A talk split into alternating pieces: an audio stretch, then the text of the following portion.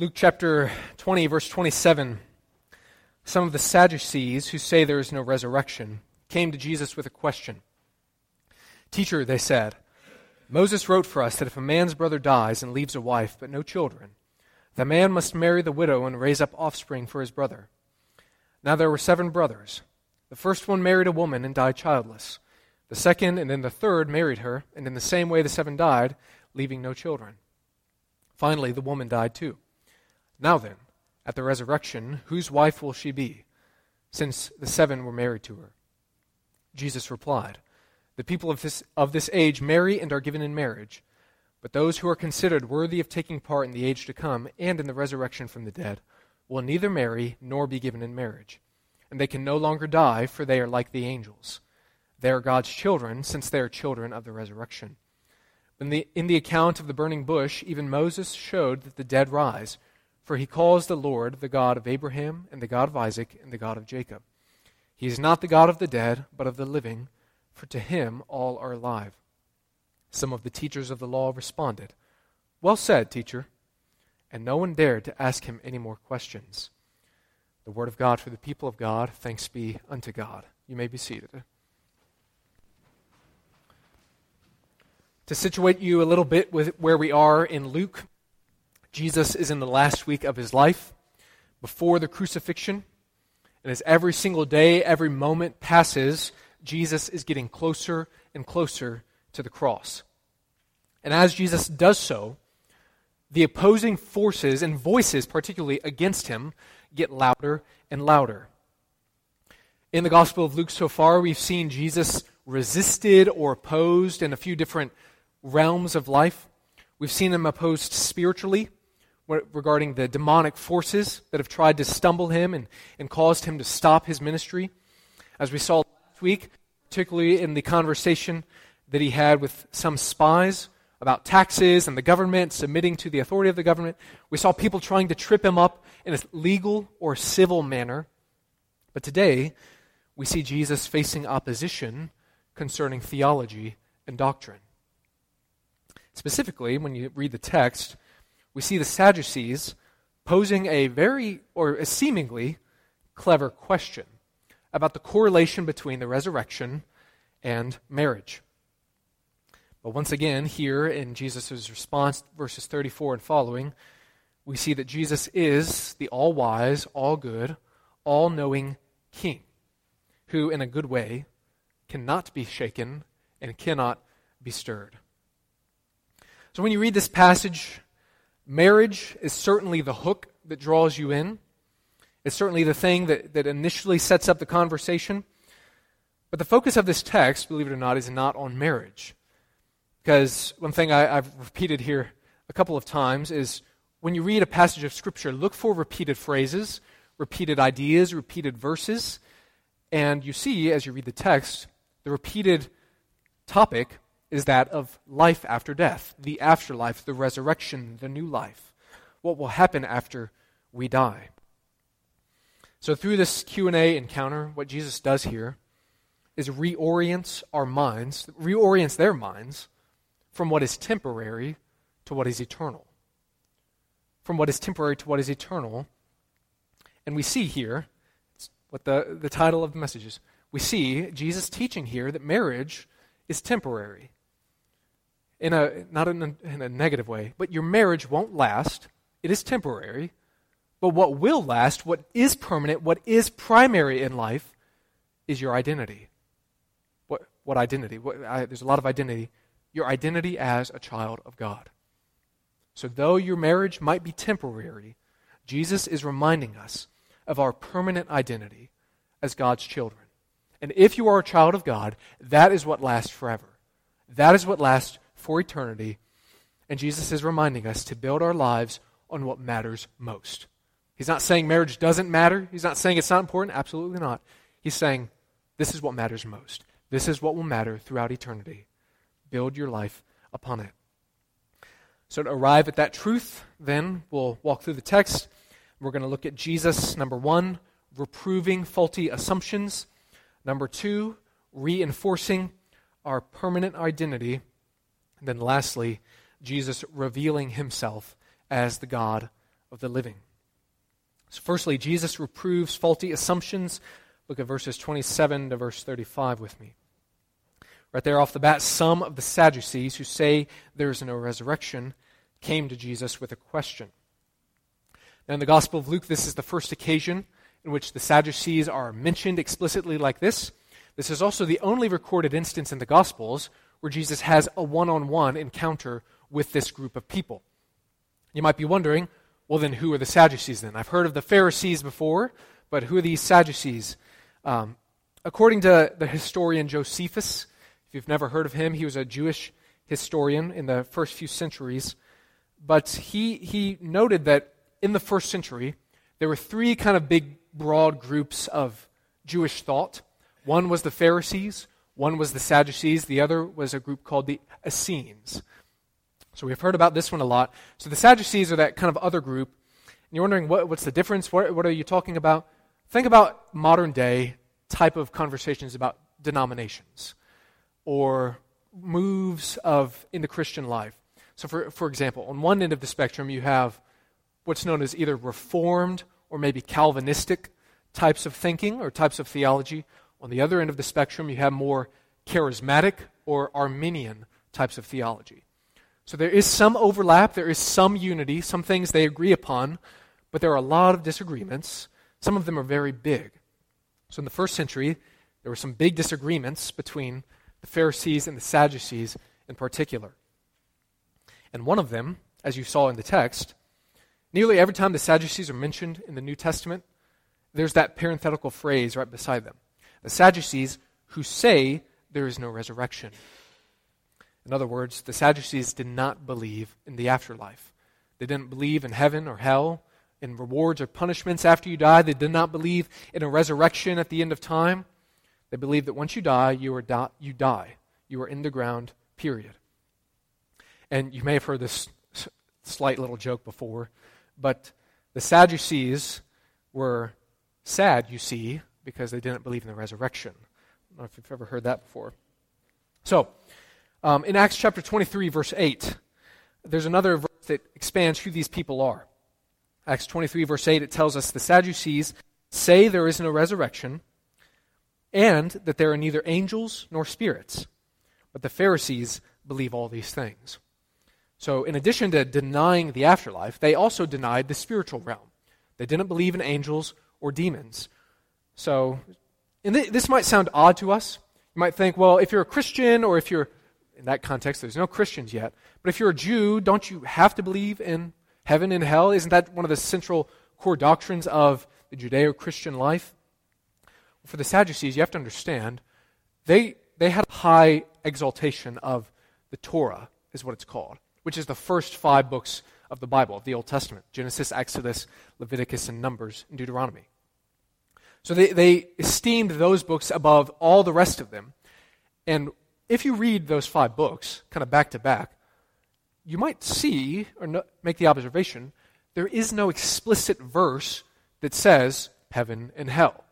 There's no explicit verse that talks about the resurrection per se. Now, Jesus is about to demonstrate how they don't fully know the scriptures that they claim to know so well. Many of these uh, religious leaders had memorized those first five books of the Bible verbatim. They knew every single word but they'd still not connected the dots as, as they ought to have. But this is kind of their thinking. So, what they do, they come up to Jesus and bring before him a, an example and a question, which is quite extreme when you read it. It's not too hard to follow the movements of what's going on. Uh, when, um, right there in verse 28, teacher, they said, Moses wrote for us that if a man's brother dies and leaves a wife but no children, the man must marry the, the widow and raise up offspring for his brother. So, the context there's one man. The man marries a, a, wife, marries a woman. The man has six other brothers. So there's seven guys total. The first guy dies. So then, according to Jewish custom, which is actually found in Deuteronomy ta- chapter 25, verses 5 and 6, if you want to go look at it, what they're referring to, Moses wrote for us. If a man's brother dies, Deuteronomy 25. So The first one died. The second brother is then commanded to go marry that wife, who's a widow. And keep in mind, they don't have children.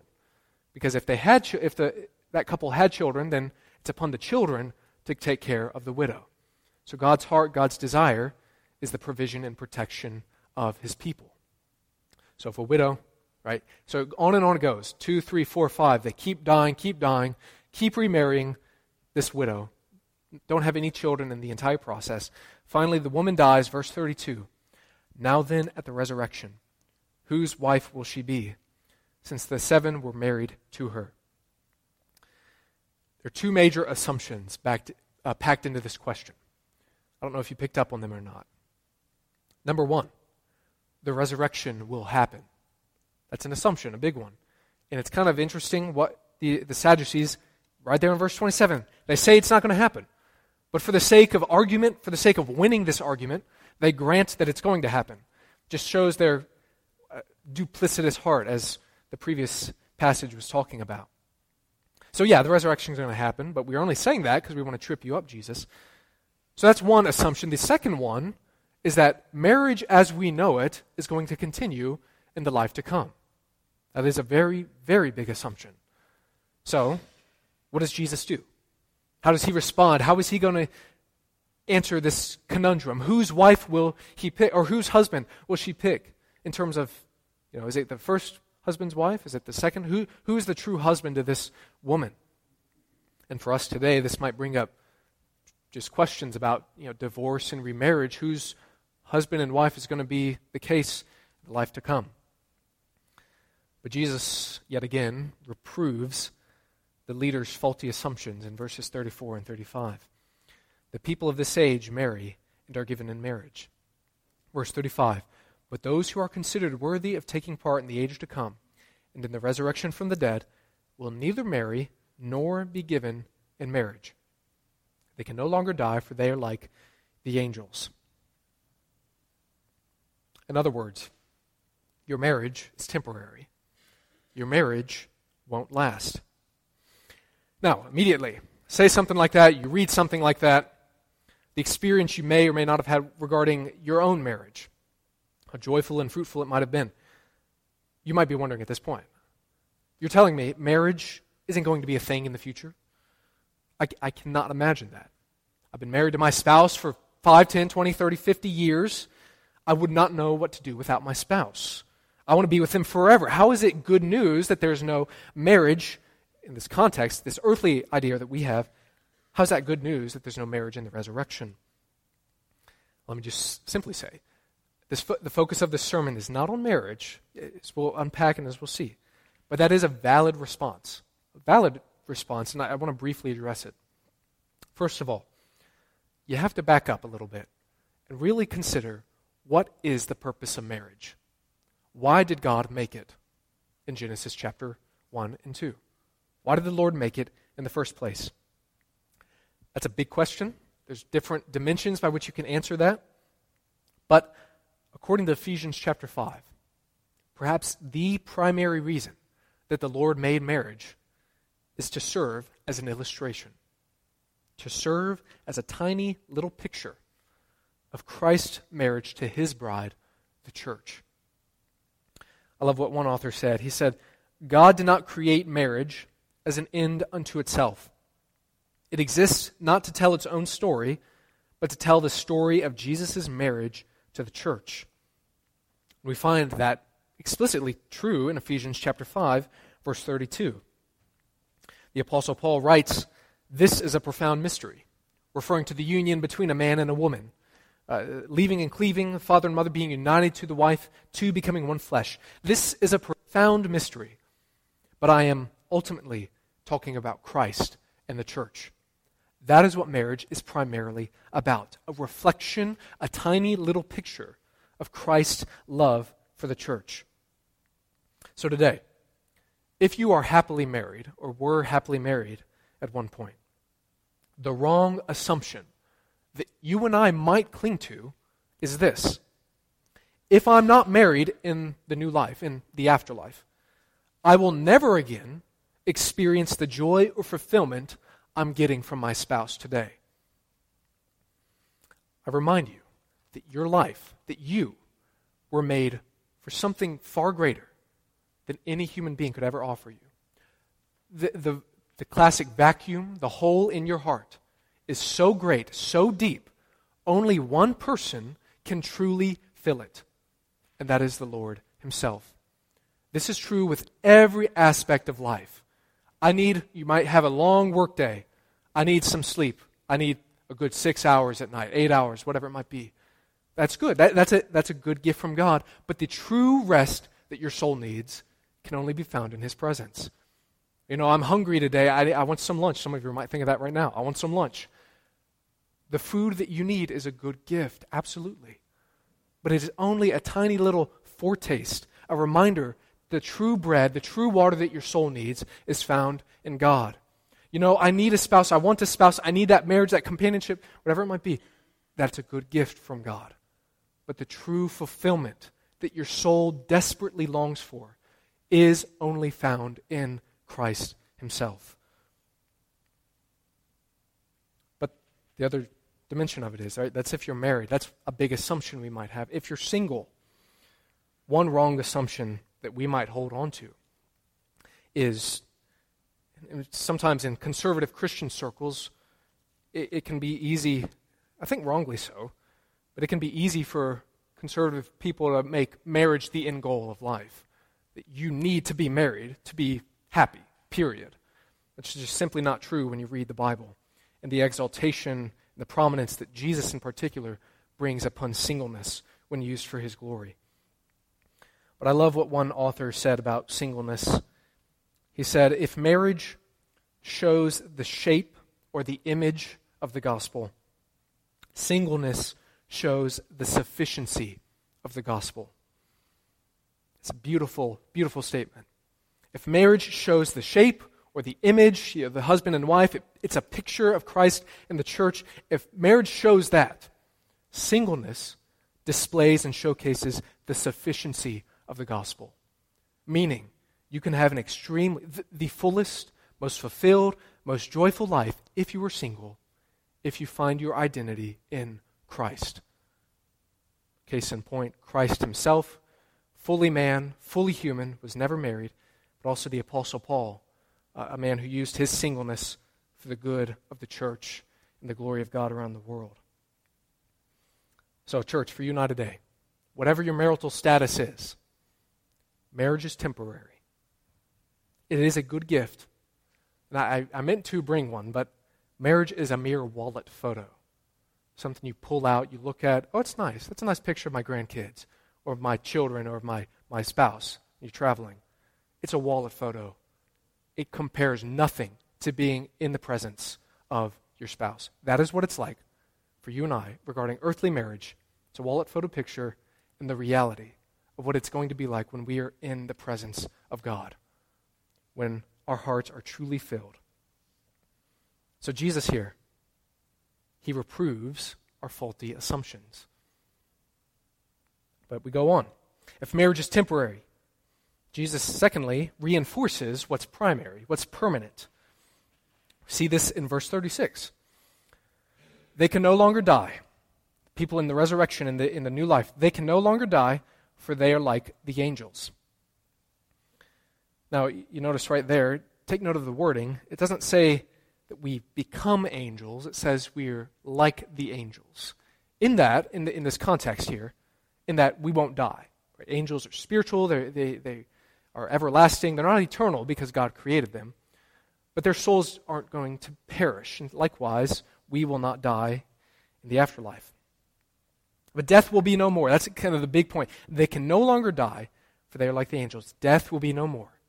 The devastation and the destruction that death brings upon us, the sorrow, the heartache, all of that is going to be gone. Revelation 21, verses 3 to 4, very well known verse, beautiful one for our souls to cling to. It says, Look, God's dwelling place is now among the people, and he will dwell with them. They will be his people, and God himself will be with them and be their God. He will wipe every tear from their eyes. There will be no more death, or mourning, or crying, or pain, for the old order of things has passed away. I am making all things new. So when it comes to the resurrected life, the afterlife, uh, the new life. You have to understand it's not merely about the absence of pain and suffering. Because sometimes we like to think that, or you know, we, we have that, that backache or that sickness or poor vision, whatever it might be, and we might think, I want that to be gone. I want the bad parts of my life to be gone. That's true, but rather the resurrected life is about experiencing the fullness of joy that God has prepared for us, as Psalm 16 talks about. Here's what I'm getting at the fullness of joy. Listen closely. The fullness of Christ, the fullness of joy that He offers to us, is only available for those who are His children. It's only available for those who are His children. And if you are a child of God, that is the deepest way, the strongest way by which you can experience His pleasure and His goodness. Think of it like this.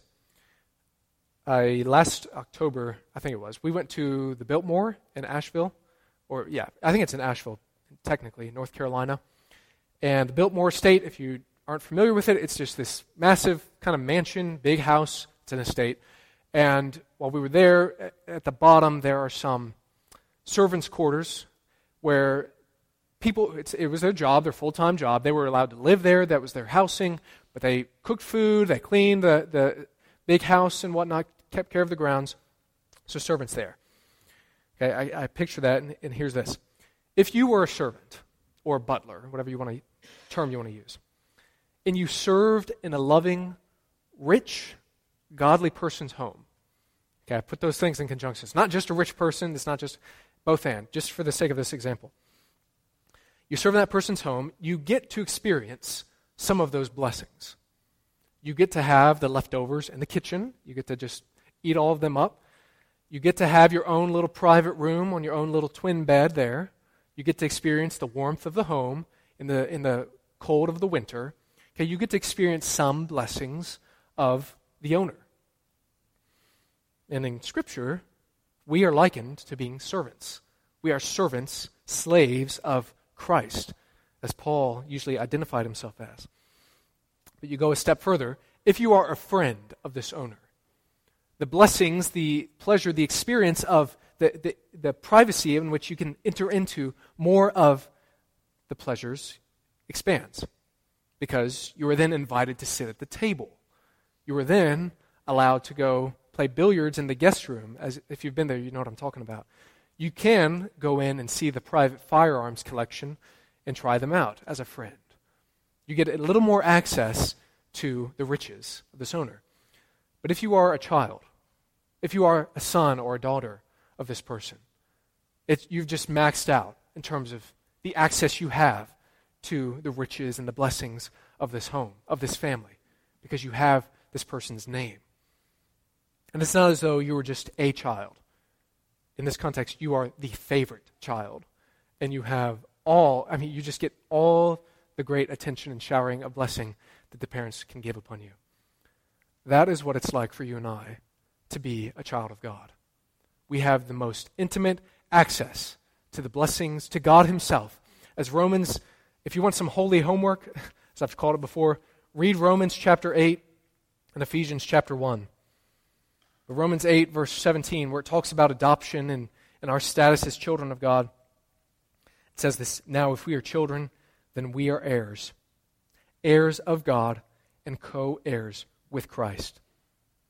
Everything that Christ will inherit, all the riches, all the perfection, all the glory that Christ will inherit, it tells us we are co heirs we are right alongside of him in terms of what we will get from God. But it's you have to understand in scripture heaven and the resurrected life it's not about merely getting a gold crown or walking on a gold street. The treasure of heaven is God himself. Because it says if we are children, we are heirs. Heirs of what? Heirs of who rather? Romans 8:17. Heirs of God we inherit God Himself. Now, it might be weird to think about, but remember, our hearts were made for His presence. Our hearts were made for fellowship with Him. And that is where we will experience it in His presence as children of God. In today's world, when it comes to the topic of identity. I, have you all thought about that before? The topic of identity. Sometimes it's uh, on the news too much, I think. But where do we find our identity today? Well, I'm married. I'm single. I'm a parent. I'm a grandparent. I'm white. I'm black. I'm Asian. I'm Hispanic. I'm male. I'm female. I'm a student. I'm a working professional. I'm retired. I'm a golfer. I'm a climber. I'm a gardener. I'm a musician. I'm a movie lover. I'm a Republican. I'm a Democrat. I'm an independent, libertarian. You fill in the blank. Right? You go on and on and on it goes. That's what where we build our identity in these titles. But the point is this there's only one title that will truly last in eternity, and that is as a child of God. It's the only thing that will last. Now, you have to understand me right. I did not say it's the only thing that matters, it's the only thing that will last. Being a male or female, that's good. Being married or single, that's good. Being working, you know, being a student, working, that's all good. But the only thing that will last is being a child of God. Are you building your life upon that identity? Are you building your life upon that identity? But then, lastly, Jesus reveals himself as the God of the living. Look at the text, verse 37 and 38. In the account of the burning bush, in the account of the. Let me stop right there and just quickly point out. Some, talking with some of y'all before regarding reading the Bible, memorizing Scripture, you might say, Yeah, I know that verse, but I'm not really good on chapter number or chapter verse numbers. And, and let me just say, that's okay if that's maybe your, your only or a weakness in your Christian life, because you have to understand the chapters and verses we have in our Bibles weren't added until the 1200s, uh, into the 1500s. 1200s were the chapters, the full chapter verse that we have wasn't finished until the 1500s. So back in the day, in Jesus' time, Jesus himself, he did not say in Exodus chapter 3, verse 6, he said, in the account of the burning bush. So it's okay if that's your knowledge of Scripture, as we've read this morning. In the account of Noah and the ark, it's okay. So, the account of the burning bush, which, for reference, for us today, just for sake of turning there fastly and quickly, it is Exodus chapter 3, verse 6. But in that account, even Moses showed that the dead rise. For he calls the Lord the God of Abraham, the God of Isaac, the God of Jacob. Remember, the Sadducees aren't, marriage isn't the main thing that they're asking about. It's the gateway into accusing and attacking Jesus on the resurrection. So the big idea is the resurrection. The resurrection is permanent, it is fixed, it is true, it's going to happen. And to them, the resurrection doesn't exist in the Old Testament. It doesn't exist in the first five books of the Bible, but Jesus shows, you see, even in the book of Exodus, that y'all cherish and y'all esteem, even there, Moses shows that the dead rise. Even there, there's evidence of the afterlife. Because God reveals himself as the God of Abraham, I am the God of Abraham. I am the God of Isaac. I am the God of Jacob. It's active present tense. It's not past tense because, I mean, this might be a semi bad example you might hold me against, but to, to, help communicate that point, if you don't understand the language there, Hillsboro Baptist Church, I, I can say today, I am the pastor of Hillsboro Baptist Church. I'm grateful to be here. It's a privilege but by God's grace, I'm the pastor here. If, the building, the entire facilities, let's say it was it all burned down, all to ashes, it was all cleared away. Let's say all of y'all moved away across the country. Let's say the, the financial status of the church just completely dissolved, everything is completely wiped out and gone. It, I could not say, I am the pastor of Hillsboro Baptist Church. I could say, I was the pastor, because the implication is it doesn't exist anymore. So here, for God to say, I am the God of uh, Abraham, Isaac, and Jacob, the implication is they're still living. He didn't say, I was the God. He said, I am the God. Now, what is the point of all of this? Let me try to, to tie it in and wrap this up. The Lord made many promises to Abraham, to Isaac, and to Jacob. I will bless you. I will give you many descendants. I will give you this land to live in. I'm going to bless you so you can be a blessing to the nations. Many promises to them. But if somebody is dead, how can you live out that promise to them? You can't. The promise is done in that context. But here, since they are still alive, since they are still living to some degree, right, they don't have their physical bodies, they're in heaven, but since they're still living, the Lord can still be faithful to the promises that He had made. So the point for you and I today is the promises of God that He has spoken to us. They will last, they will continue, they will happen because as nasty and as strong and as powerful as death is, it cannot stop the promises of God. God is still living, He is still alive and active, but also, because of the resurrection, you and I will still be alive and active. And everything that God has promised to us will come to fruition because He is the God of the living. So, God, Jesus here, He's not only establishing the resurrection is true, it is firm, it is going to happen, but He's also pointing to and alluding to the goodness of the resurrection. How is it a good thing? Why is it good for us? Because as, as God, and I love what one um, commentator said, he said, as God actively sustains a relationship with Abraham, Isaac, and Jacob, and even Moses now, as God actively sustains a relationship with these people, so today, God will sustain an active, faithful relationship with you. Nothing can stop his promises. So, church, in conclusion, your marriage is temporary. It's not bad news, it's a gift. Enjoy it, invest it in it, participate in it. But it is temporary. Jesus reminds you and I what is permanent, what is foundational, and that is as being children of God. That's what lasts, that's what's permanent. And it's simple. Are you building your life on that identity?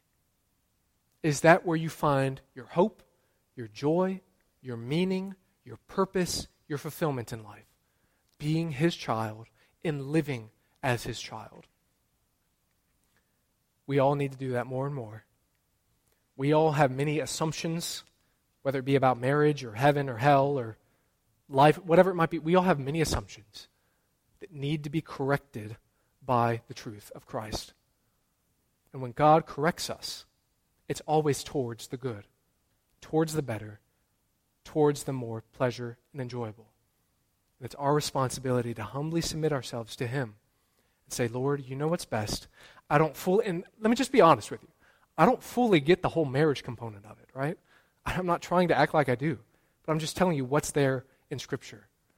And Lord, I don't fully get it, but I know your ways, your word, your will is best. Help me to walk in accordance with it. Help me to trust you, to walk day by day, cherishing the gifts you've given me, but investing in building my life upon the most important identity, and that is as being your son or your daughter. Church, rejoice in that truth. Build your life on that truth. It's a lifelong endeavor, but I'm here to remind you today keep on trucking. Keep on trucking. Build your life upon your identity as a child of God. So, church, let's pray, and then we'll close with the doxology.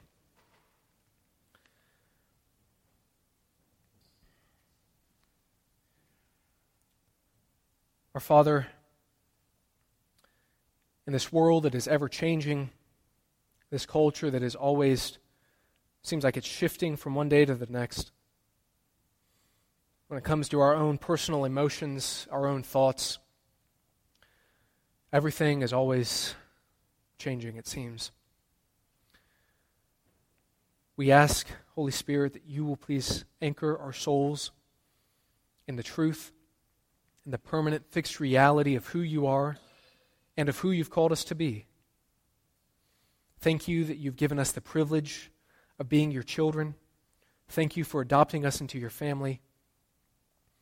We ask that you will help us to live in such a way that that is our primary identity, and that as we derive our ultimate hope, meaning, and fulfillment from being your child, May we then live out the rest of our identities, the rest of our roles with faithfulness, with joy, with gratitude.